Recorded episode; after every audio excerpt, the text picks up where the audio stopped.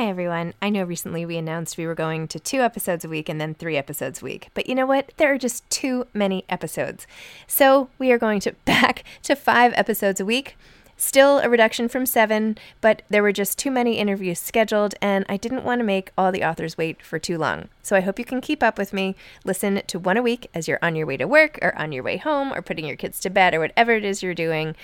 Moms don't have time to read books now, five times a week. I'm Sandra, and I'm just the professional your small business was looking for. But you didn't hire me because you didn't use LinkedIn jobs. LinkedIn has professionals you can't find anywhere else, including those who aren't actively looking for a new job but might be open to the perfect role, like me. In a given month, over 70% of LinkedIn users don't visit other leading job sites. So if you're not looking on LinkedIn, you'll miss out on great candidates like Sandra. Start hiring professionals like a professional. Post your free job on linkedin.com/people today. Hey, it's Ryan Reynolds, and I'm here with Keith, co star of my upcoming film, If, only in theaters, May 17th. Do you want to tell people the big news? All right, I'll do it. Sign up now and you'll get unlimited for $15 a month in six months of Paramount Plus Essential Plan on us. Mintmobile.com slash switch. Upfront payment of $45 equivalent to $15 per month. Unlimited over 40 gigabytes per month. Face lower speeds. Videos at 480p. Active Mint customers by 531.24 get six months of Paramount Plus Essential Plan. Auto renews after six months. Offer ends May 31st, 2024. Separate Paramount Plus registration required. Terms and conditions apply if rated PG. Hey there, it's Michelle Norris. I'm host of a podcast called Your Mama's Kitchen. When I travel, I'm usually looking for a way to find a taste of home when I'm not at home. And one of the things I love to do when I am at home is entertain. And Airbnb allows me to do that. When I was in California recently, I rented a house that had a great kitchen. And when we were sitting around the table, we're all thinking, we're in someone else's house. Someone could be in all of our homes as well. If you have a home, but you're not always at home, you have an Airbnb. Your home might be worth more than you think. Find out how much at airbnb.com/slash host.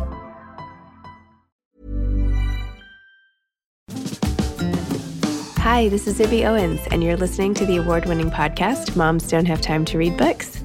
I'm also the host of Moms Don't Have Time to Lose Weight, and I'm the editor of the anthology, which you should run out and buy, called Moms Don't Have Time to, a quarantine anthology. All proceeds of that book go to COVID 19 vaccine research. And I'm the editor in chief of Moms Don't Have Time to Write, a new publication on Medium, and we're accepting submissions, so please send your personal essays there. And if all that isn't enough, you can follow me on Instagram at Zibby Owens, and my website is zibbyowens.com. Okay, now back to this amazing podcast. Listeners, if you enjoy this podcast, I promise you will love my new audiobook for Moms Don't Have Time to a Quarantine Anthology. It's not about the quarantine, but a lot of the essays were written during that time about other things that moms don't have time to do or other busy people. Things like reading, eating, working out, breathing, having sex. And 60 best selling and notable authors wrote essays. All those authors have been on this very podcast. So, if you like to listen to my conversations, if you want to get to know these authors better, I read the audiobook myself. Check it out on Audible. Moms Don't Have Time to, a quarantine anthology. Again, Audible audiobook. Go listen to it. It's like 60 mini podcasts. I hope you enjoy. If any of you have been following me on Instagram or subscribe to my newsletter or anything, you will know that I am obsessed with Suleika Jaouad's Between Two Kingdoms, a memoir of a life interrupted. It is one of my two picks of the summer, even though it didn't come out in the summer, because I loved it so much and I read it this summer, so that's why it's my pick now. anyway, it is so good, you have to read it. But anyway, here is her bio and then listen to our conversation. Suleika Jaouad is the author of the instant New York Times bestselling memoir, Between Two Kingdoms. She wrote the Emmy Award winning New York Times column Life Interrupted, and her reported features and essays have appeared in the New York Times Magazine, The Atlantic, The Guardian, Vogue, and NPR, among other publications. A highly sought after speaker, her main stage TED Talk was one of the 10 most popular of 2019 and has nearly 4 million views. She is also the creator of the Isolation Journals, community creativity project founded during the COVID 19 pandemic to help others convert isolation into artistic solitude. Over 100,000 people from around the world have joined. Born in New York City to a Tunisian father and a Swiss mother, Suleika attended the Juilliard School's pre college program for the double bass and earned her BA with highest honors from Princeton University and an MFA in Writing and Literature from Bennington College. Suleika's career aspirations as a war correspondent were cut short when at age 22 she was diagnosed with leukemia. She began writing her New York Times column, Life Interrupted, from her hospital room at Sloan Kettering, and has since become a fierce advocate for those living with illness and enduring life's many other interruptions. Suleika served on Barack Obama's presidential cancer panel, the National Advisory Board of the Bone Marrow and Cancer Foundation, and the Brooklyn Public Library's Arts and Letters Committee. She was awarded the Red Door Advocacy and Community Service Award and has been an artist in residence at UCross Art Yard and the Kerouac Project. Suleika travels the world teaching workshops and speaking, and she was an Anacapa Scholar in Residence at the Thacher School and a lecturer in the Narrative Medicine program at Columbia University. She has appeared on The Today Show, NPR's Talk of the Nation, the Paris Review, the Los Angeles Times, and Glamour, among others. Enjoy our conversation. Welcome, Suleika. Thank you for coming on Moms Don't Have Time to Read Books to discuss Between Two Kingdoms, a memoir of a life interrupted. Thank you, Zibby. I'm so excited to be here. I literally am like overwhelmed by anticipation at being able to talk to you. I inhaled this memoir. I just like feel all this love towards you, even though I don't know you. And like, I have so much respect for you as a writer and the way you did this memoir. I am just like over the moon about it. So, anyway, congratulations. Not that you need this from me. I know it's already been a bestseller, but I just, I was so moved and you're so amazing. So, putting well, that out there. The love is mutual. I have been a longtime fan, and it's such a, a joy to be here with you. Aww. Okay, for those who don't know what Between Two Kingdoms is about, would you give like the quickie summary of it, please? Sure. So, Between Two Kingdoms is a memoir, and it tells the story of my 20s, which were a very eventful decade in my life, as they are for lots of people. But it's really the story of my time in the kingdom of the sick. I was diagnosed with leukemia when I was 22. But more than that, it's about what happened after and about what we do when our lives are upended and we have to figure out how to live again and, and, what that looks like and what the way forward is going to be. So this book was chronicling that that journey from from the kingdom of the sick back towards the kingdom of the well and the kind of in between place that I found myself in. Wow. So I know that along the way you had been writing in your journal because you tell us in the book that you have been doing that. The first inkling that this would become a book is when, for the reader at least, is when you visit a psychic, and I can't remember where, maybe New Mexico or something, who says, that you will write a book one day. And obviously, you had been publishing your column in the New York Times and even won an Emmy for the videos that accompanied it. When did you know that you were going to write a book about your experience, or did you kind of know all along? I think, like a lot of writers, I'm always, you know, I it was always my dream to write a book, to hopefully write many books. But when I came out of cancer treatment after nearly four years, I was determined to write about anything other than illness. I had lived enough cancer. I had written about it. I felt like I had told that story in the form that I needed to, which was this New York Times column. And I was desperate to move forward with my life and to move forward from this experience. And I certainly didn't want to spend the next couple of years of my life writing about it. And I actually had a really pivotal conversation with Cheryl Strayed in which I told her this. I said, I really want to write something new.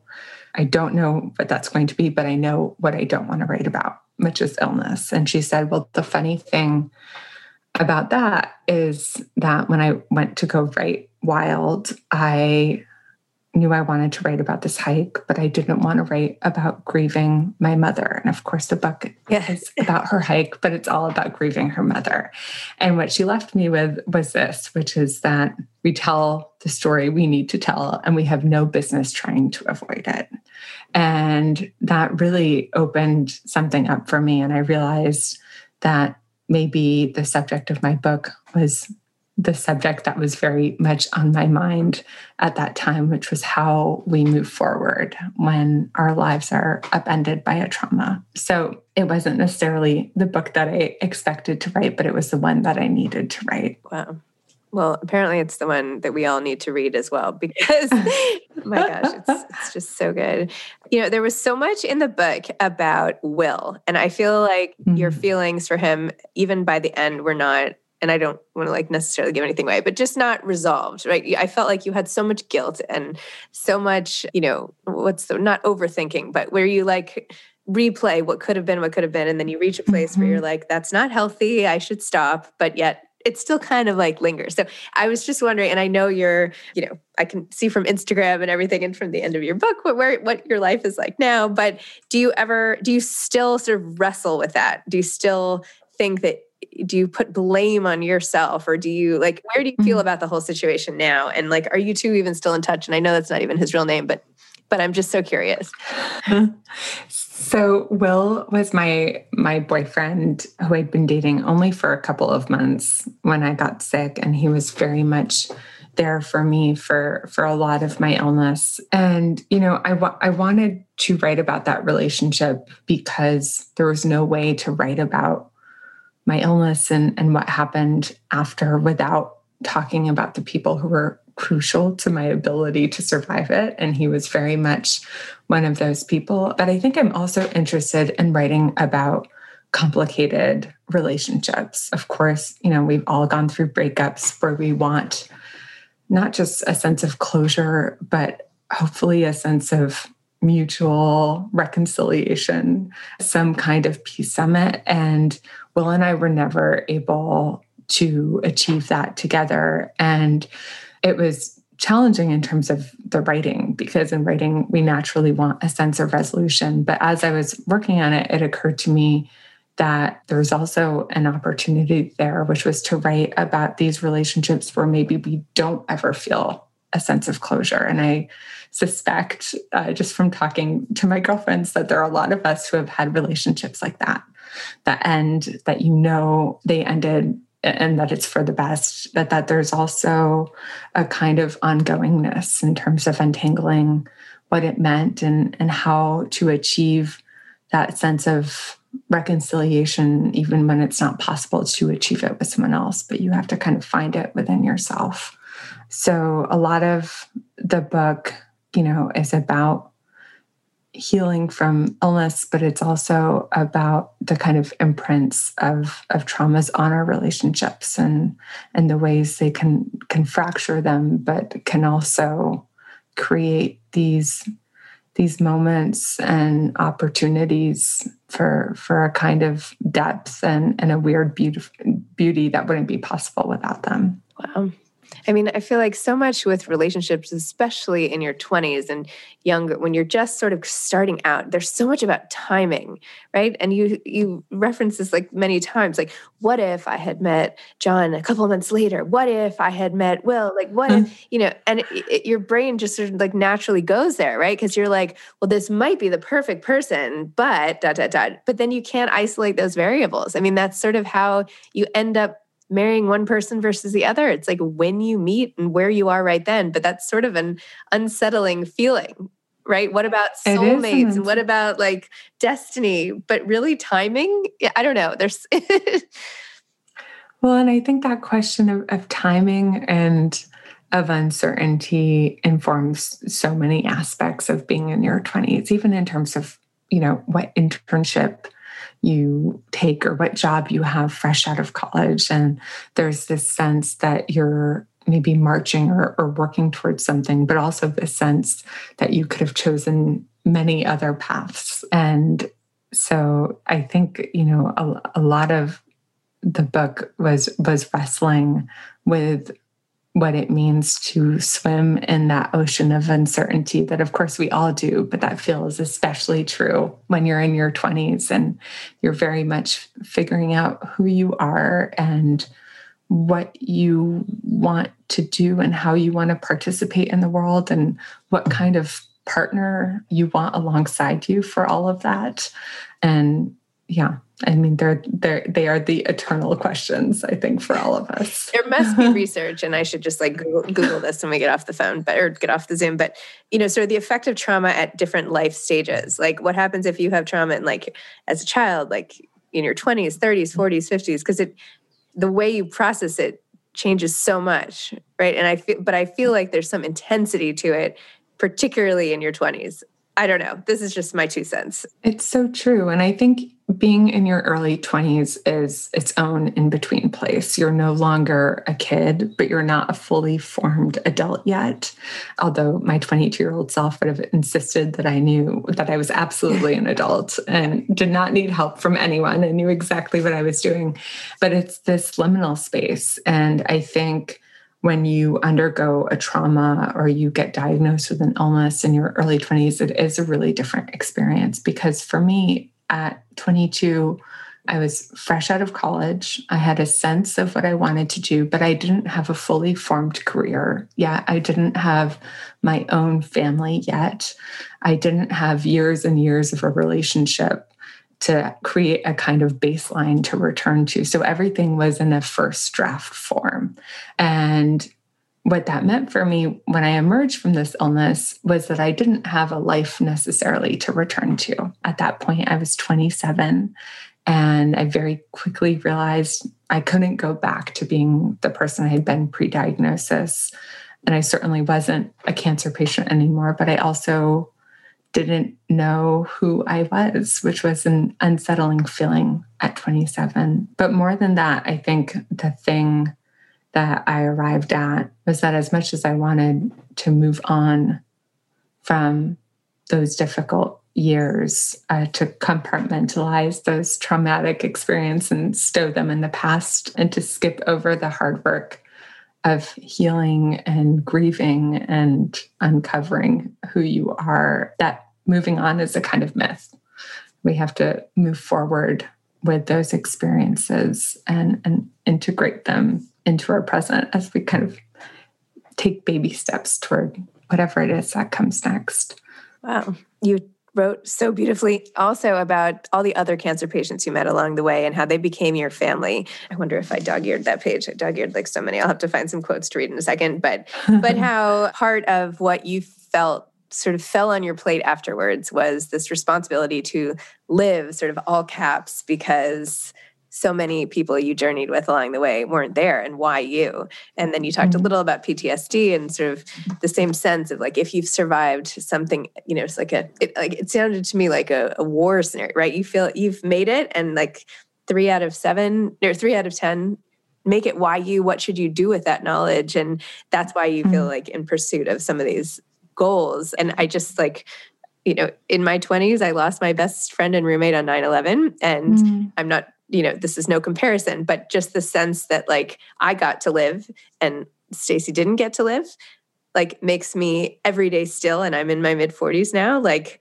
okay well what am i doing here? Like she disappeared into thin air one day and i didn't. So where does that leave me? Like is this why i work so uh, you know like is that where it all comes from? You know like because what do you do when when life suddenly becomes like something that you've been it's like being given twice or something right? Totally. I so i so understand that feeling. And i think when you you know confront mortality either yourself or or by way of a loved one's death there's this heightened awareness as as joan didion writes that that life can change in an ordinary instant. And i think with that awareness comes a sense of responsibility to to make of your life something exceptionally to make of your life something exceptional even if it's in a small way to not just be a kind of passive passenger in your life but to really feel the the full weight and, and privilege of of what it means to be alive and to be a human being. And i definitely felt that. I also lost my best friend melissa who i'd met in treatment who died the same month that I finished cancer treatment. And I had this, you know, this double sense of, of, of guilt, of course, that I was here and she was not, and trying to make sense of that, which I still can't make sense of. I don't think I will ever make sense of. But also this feeling that I had you know fought so hard to survive these treatments and i think when i when i emerged from that experience i felt a huge amount of pressure to be grateful to be alive, to be doing all the things that I'd wanted to do and hadn't been able to do. But at the same time, I was also grieving and I was probably more lost than I've ever been. And so that sense of dissonance between what should be and what was, and how I felt I should be living my life and and the realities of of what it meant to carry the wreckage of that you know that sorrow and, and that loss was really difficult for me to make sense of. And you know we talk about reentry in the context of, of veterans coming back from war or incarceration but i don't think we talk about it as much in the context of grief or of surviving a traumatic experience like illness.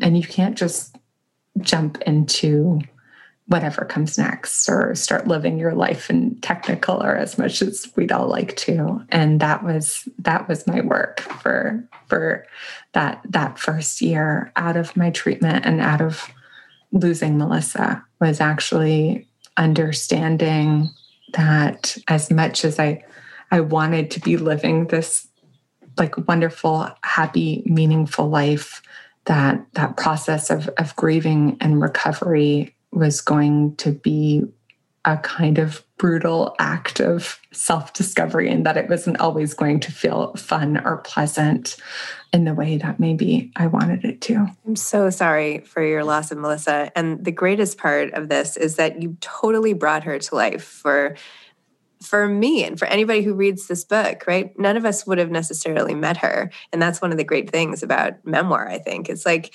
you just conjured her up. And now, to be honest, I'm like, I want to find pictures of Melissa because now I have such an image in my head because you, you like painted such a clear picture of her. But but you brought her to life. And like it's it's like real sorcery to be able to do that. Really? I, you know, all of a sudden she's like dancing in my mind and you know, it's amazing. Like you put her there. It's just the coolest. I know that sounds ridiculous, but I just think the power of of sharing stories in this format is just otherworldly. I'm Sandra, and I'm just the professional your small business was looking for. But you didn't hire me because you didn't use LinkedIn jobs. LinkedIn has professionals you can't find anywhere else, including those who aren't actively looking for a new job but might be open to the perfect role, like me. In a given month, over 70% of LinkedIn users don't visit other leading job sites. So if you're not looking on LinkedIn, you'll miss out on great candidates like Sandra. Start hiring professionals like a professional. Post your free job on linkedin.com/people today. Mom deserves better than a drugstore card. This Mother's Day, surprise her with a truly special personalized card from Moonpig. Add your favorite photos, a heartfelt message, and we'll even mail it for you the same day, all for just $5. From mom to grandma, we have something to celebrate every mom in your life. Every mom deserves a Moonpig card. Get 50% off your first card at moonpig.com. Moonpig.com. Hey, it's Ryan Reynolds, and I'm here with Keith, co star of my upcoming film, If, only in theaters, May 17th. Do you want to tell people the big news? All right, I'll do it. Sign up now and you'll get unlimited for $15 a month in six months of Paramount Plus Essential Plan on us. Mintmobile.com slash switch. Upfront payment of $45 equivalent to $15 per month. Unlimited over 40 gigabytes per month. Face lower speeds. Videos at 480p. Active Mint customers by 531.24 get six months of Paramount Plus Essential Plan. Auto renews after six months. Offer ends May 31st, 2024. Separate Paramount Plus registration required. Terms and conditions apply if rated PG.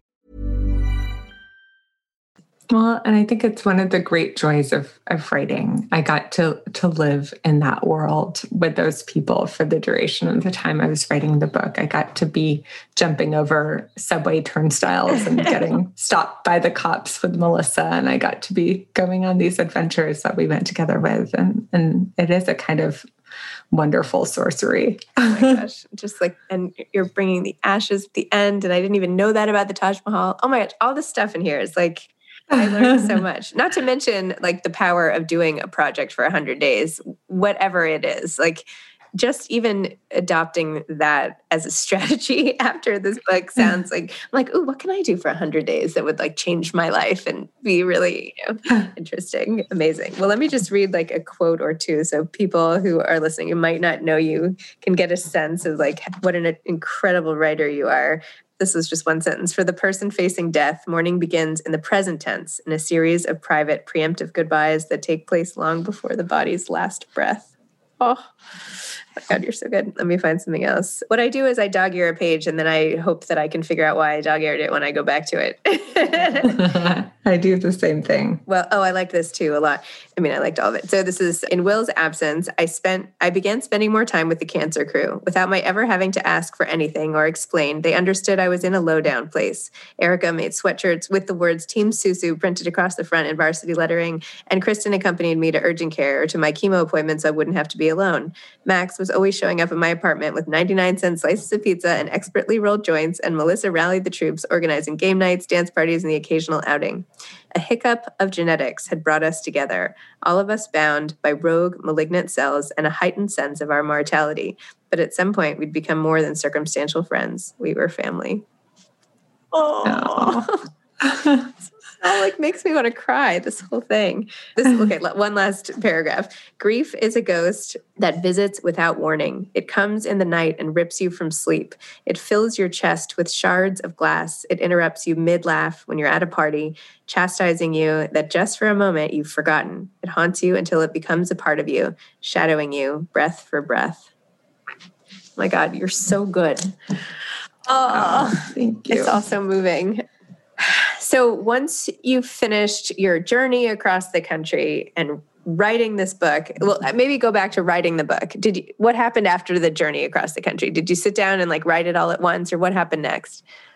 Mm, yeah, so I left home on this 15,000 mile solo road trip that I say with a laugh because now that I'm a slightly more seasoned driver, I think back on that and yeah and see what madness it was. But I returned from that trip and went up to Vermont. My family has a tiny little cabin in the woods that has no cell reception.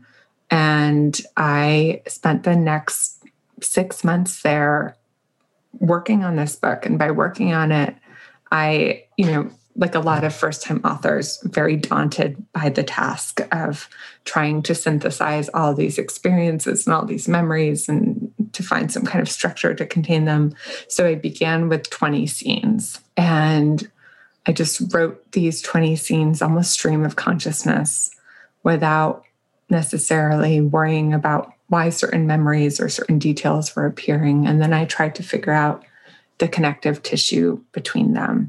So that was what I did. And I had a, a post it note above my desk with these words that someone had shared with me that said, if you want to write a good book, write what you don't want others to know about you. If you want to write a great book, write what you don't want to know about yourself. Ooh, that's so good.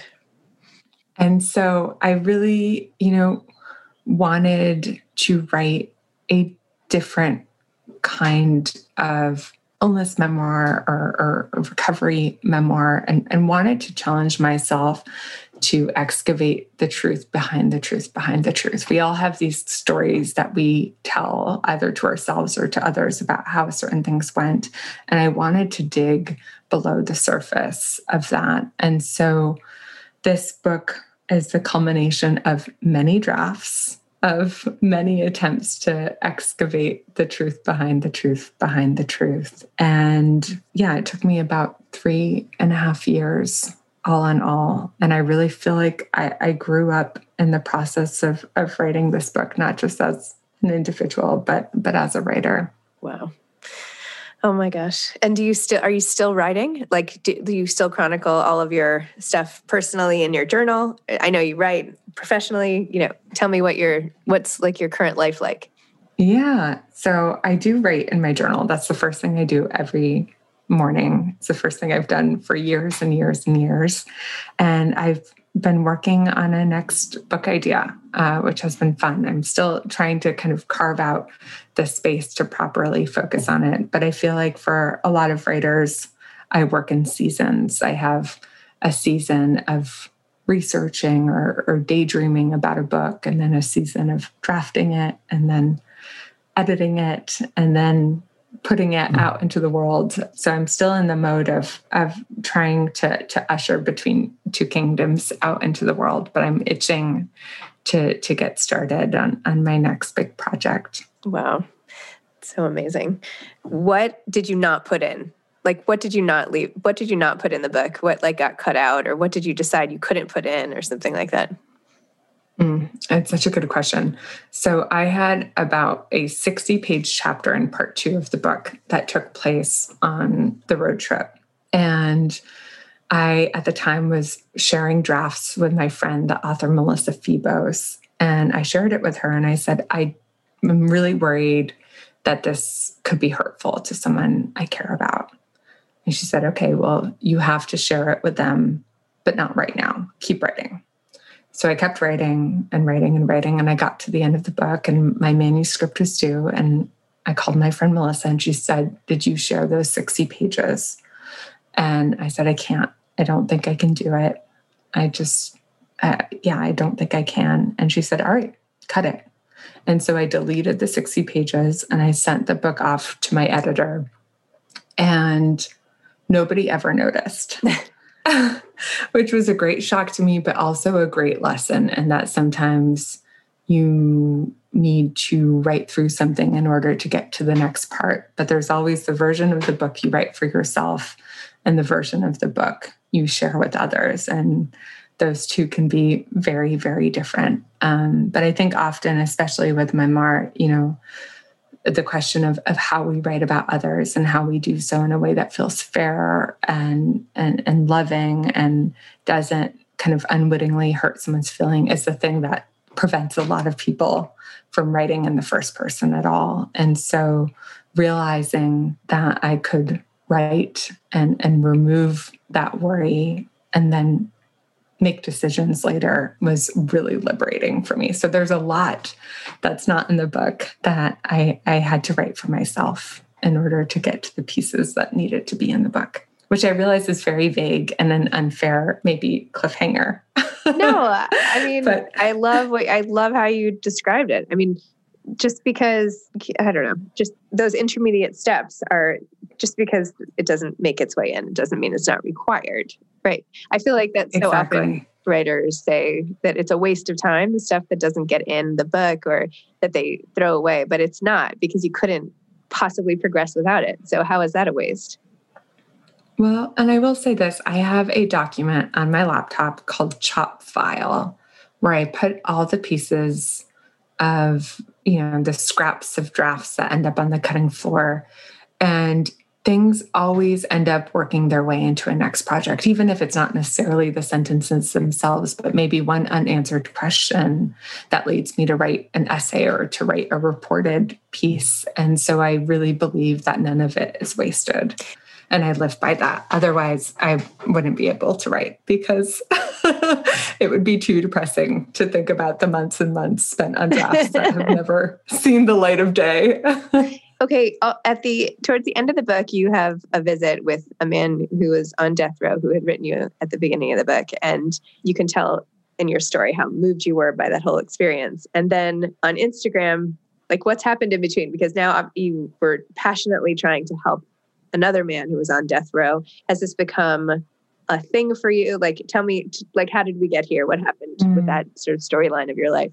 Yeah. So, one of the first letters I ever received in response to my column was from a man on death row who went by the nickname of Little GQ. His name is Quintin Jones.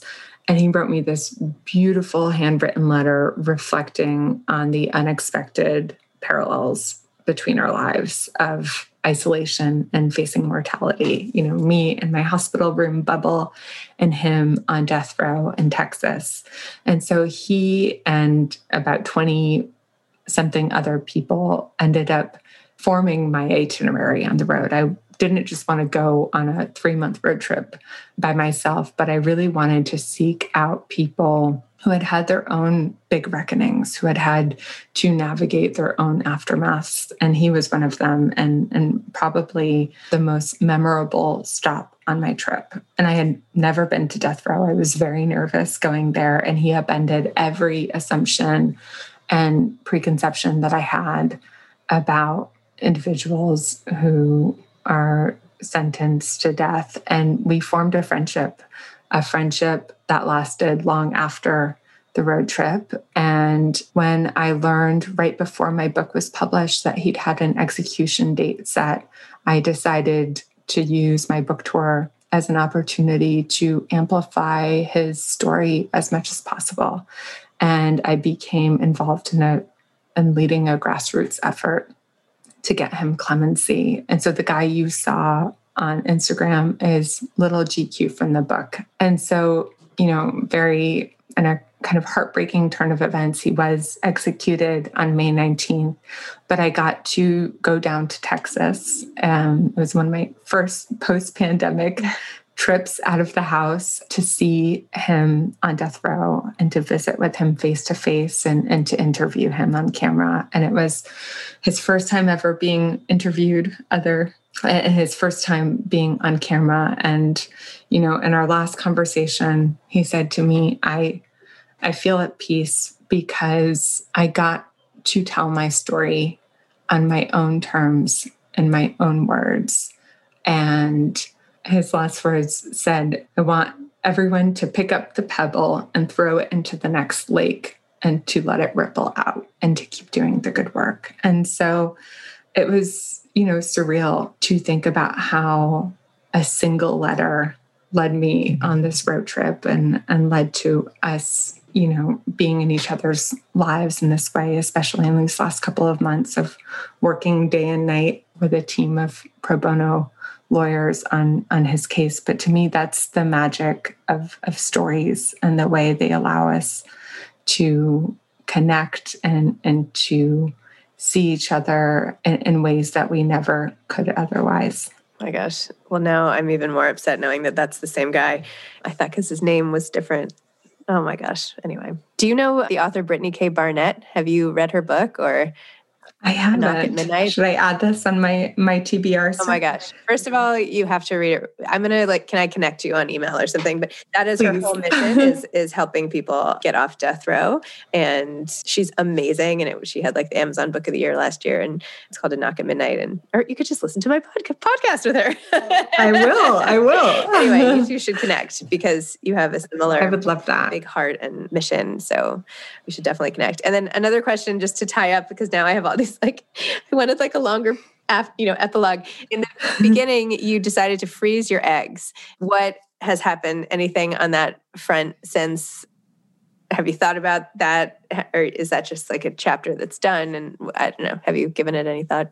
Yeah so i learned via a google search the night before i was going to be admitted to the hospital for to start chemo that the side effects of my treatment were going to make me infertile and at the time i was 22 the most thought I'd ever given to being a mother was how not to become one before I was ready.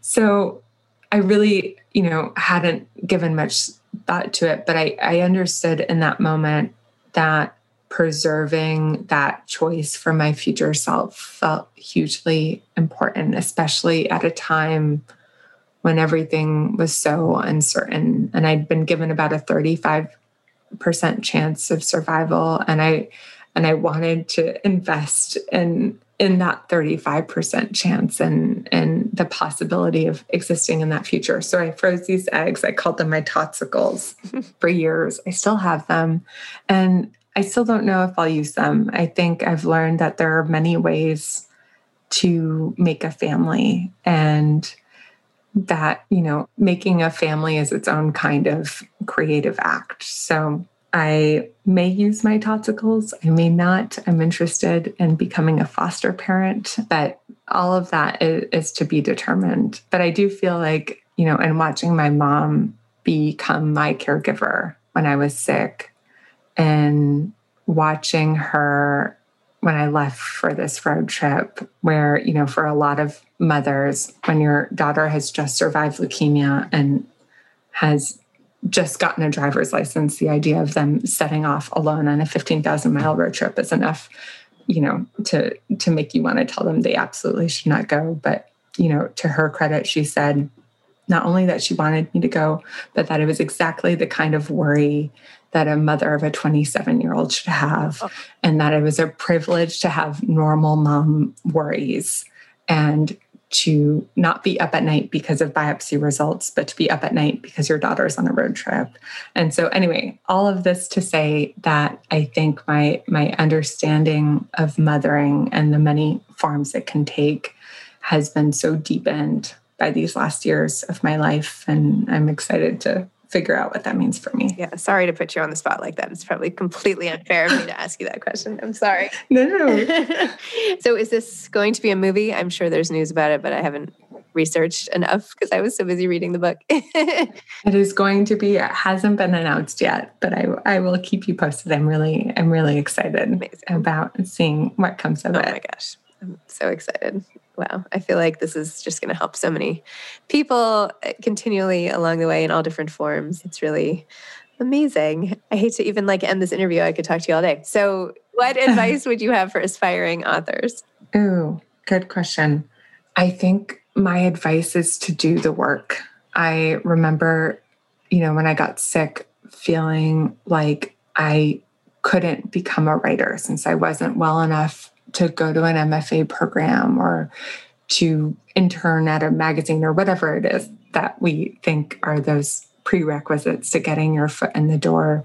And, and my career really started because I began writing first a blog and, and then eventually it turned into a column. But I began writing for myself from my hospital bed about the subject that I could write about, which at the time, you know, was this illness.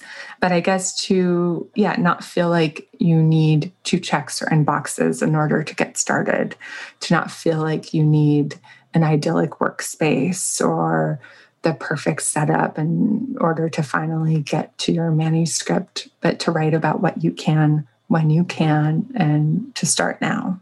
Wow. Are you happy? How do you feel like in general? On a scale of one to 10? I feel so happy. I feel, you know, it's it's been a, a surreal decade and I never dared dream any of the dreams that have come to fruition in the last year. And yeah, I feel very grateful and very happy and, and very happy to be here talking with you. I could also talk to you for another 10 hours. yeah, I should probably let you go. well, it's been such a pleasure. Your book was like A plus, one of the best I've ever read. I yeah. absolutely loved it. And I hope I get to meet you. I would be honored to meet you in the future if that ever comes to pass. And yeah, I just can't wait to keep reading what you write and following along as your life sort of continues. So I hope you keep us in the loop as you sort of go through all your next stages. Thank you, Zibby. And yes, we will make that in person hang happen. I would love that so much. And, and thank you to everyone listening. This has been such a joy and, and a delight. Oh, all right. Well, have a great day. Bye. Thanks again. Bye bye. Thank you. Thanks for listening to this episode of Moms Don't Have Time to Read Books. Don't forget to follow me on Instagram at Zibby Owens and at Moms Don't Have Time to Read Books. Also, sign up for my newsletter at zibbyowens.com and sign up for my virtual book club and meet lots of authors on Zoom every other week. Thanks so much to Steve and Ryan at Texture Sound for the sound editing. And thank you to Morning Moon Productions for providing this fantastic intro and outro music.